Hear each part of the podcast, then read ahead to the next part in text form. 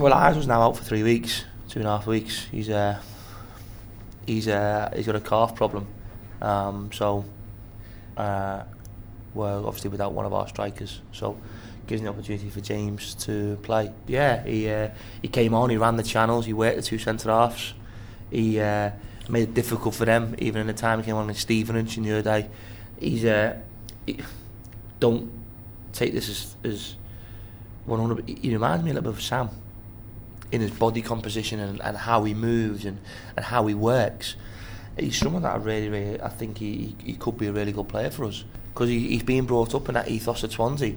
And there's very few teams that we find that to try and replicate this. Obviously, Patrick came in. He's used to playing that because Chelsea play the same system. So we're trying to find players that are used to being brought up within a system that allows us to play the way we play. People talk of systems. I think I changed the system from 4-3-3. Then I had 3 at the back on Saturday. I've gone with 2 up front many times. It's just a case of we don't have the correct personnel to score the amount of goals that I want to do. And when you think of my first year or second year, I think we got over 100 goals. And that's the disappointing thing for me. I'm with the fans on this, so I understand. I really, really do.